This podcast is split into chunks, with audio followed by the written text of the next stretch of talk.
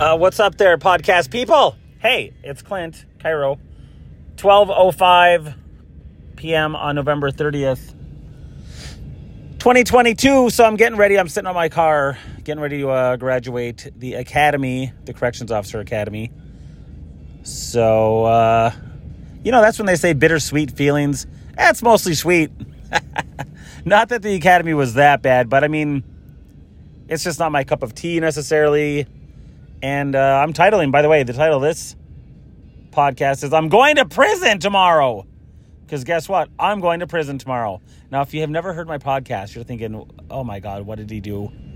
That guy probably robbed a bank. Although he'd be driving a better car if he did, but not if he's trying to keep it a low profile. No. Um, I'm getting ready in uh, about 45 minutes to graduate down here at Lake Superior State University in Sault Ste. Marie, Michigan. I'm so close to Canada. I swear to God, I'm looking at a bridge that I think the bridge goes to Canada. I don't know. It's like 30 degrees, but there's not that much snow. Anyway, um, yeah, I'm. Ex- I'm. Here's the thing. I'm going to do a podcast. Um, obviously, I can't get into too much details, but I have so many questions. They teased me about how many questions I had during the academy, and I look back. Some of them were dumb. If I would have thought about it for another 15 seconds, I would have been like, "Oh, yeah." But I don't care. Get your dumb questions out of the way during the academy, so I don't look like a total newbie, which I'm gonna anyway. Um, around the prisoners. Now, here's the thing I've worked in corrections before. This is when I was like in my 20s. Farmington Bay Youth Center, it was a lockdown facility.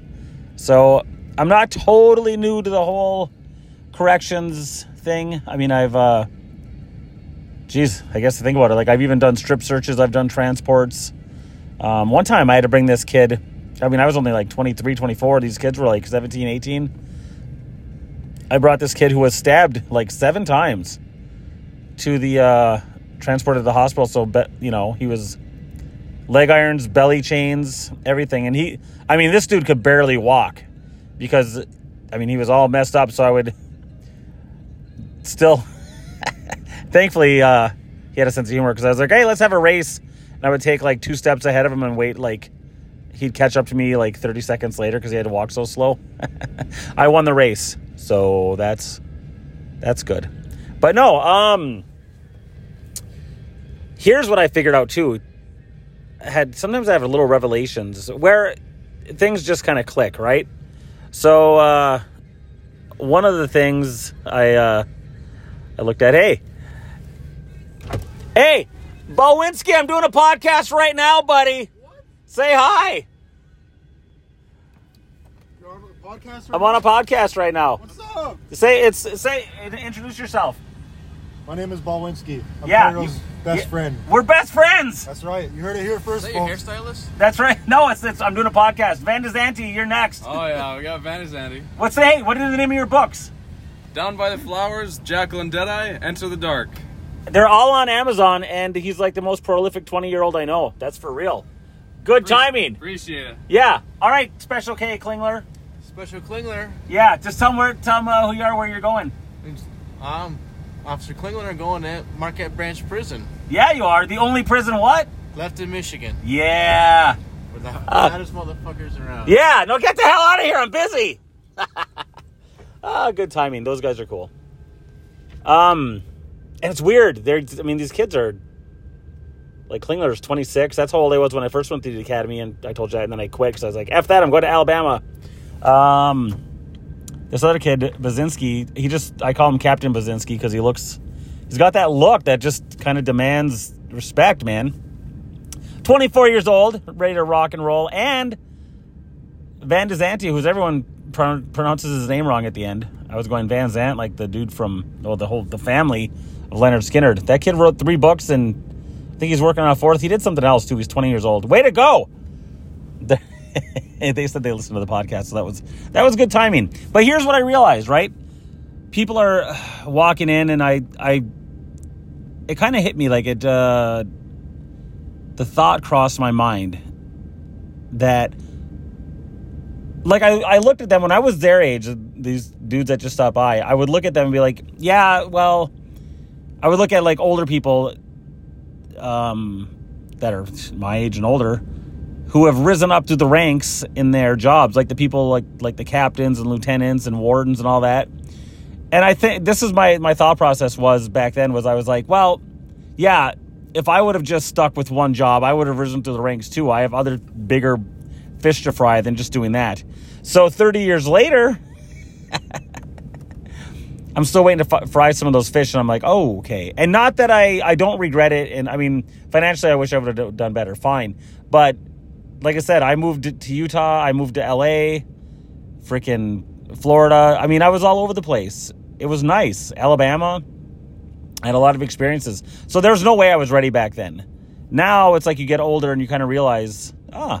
And I can even, and it makes me like have more respect for people who did stick it out with the job that, I mean, we all have to work. Um, financially, they kick my ass now. So it's time for me to get in the game. And uh, that's what this whole thing is about. It's I, I describe this job, and who knows how long I'll stay. Because, like I said, there's a high turnover rate. I don't know what it's actually going to be like inside the prison.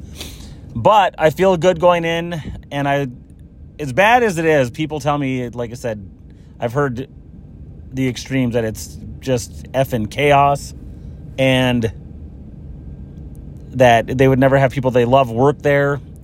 But there's uh, the, the the two people who told me that were uh, had been had worked there for like 28 years each. So I'm like, well, okay, if it's that bad, how did you?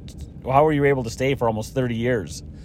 So if I can make it, dude, if I made it 10 years and built up my um, retirement that way, I'd- I'd be 58 and you know be doing well. And then I then I can move back to Florida and do it the right way, where I'm like, okay, you know, things are more taken care of. Will I last that long? Who knows? But uh, either way, I, I mean, how many people can say they're excited for their first day of prison? Depends on how you phrase it, right? But anyway, that's just a short little uh, quick podcast. I will keep you guys posted on. I can't get into the specifics, I'm sure, of what it's like, but I will keep you posted on the stuff I can because I've the, the people I've asked. I'm like, I asked people who work there. I'm like, so what's the day to day like? I want to know what what's like after you clock in. Do you clock in or do you have a timesheet? What's going on? And I was told there is no day to day, meaning it's just you walk in and it's pure hell or something. So we'll see. We'll see. I like the fact that I'm I am older and have been around the block, so hopefully I won't be too shocked. I'm sure I'll be shocked a little bit though. I mean, I've seen some things, but probably going to see a lot more things coming up. Yeah. All right. Well, I got to get back in where uh, we, if, with these academies, when you graduate, you run through the process three or four times, which is nice because even the uh, lieutenants and captains were figuring some stuff out. So it's good to do uh, rehearsal. Practice makes perfect and whatnot. So, all right, look forward to a podcast in about a week. I'll let you know what it's like on the inside as I go to prison.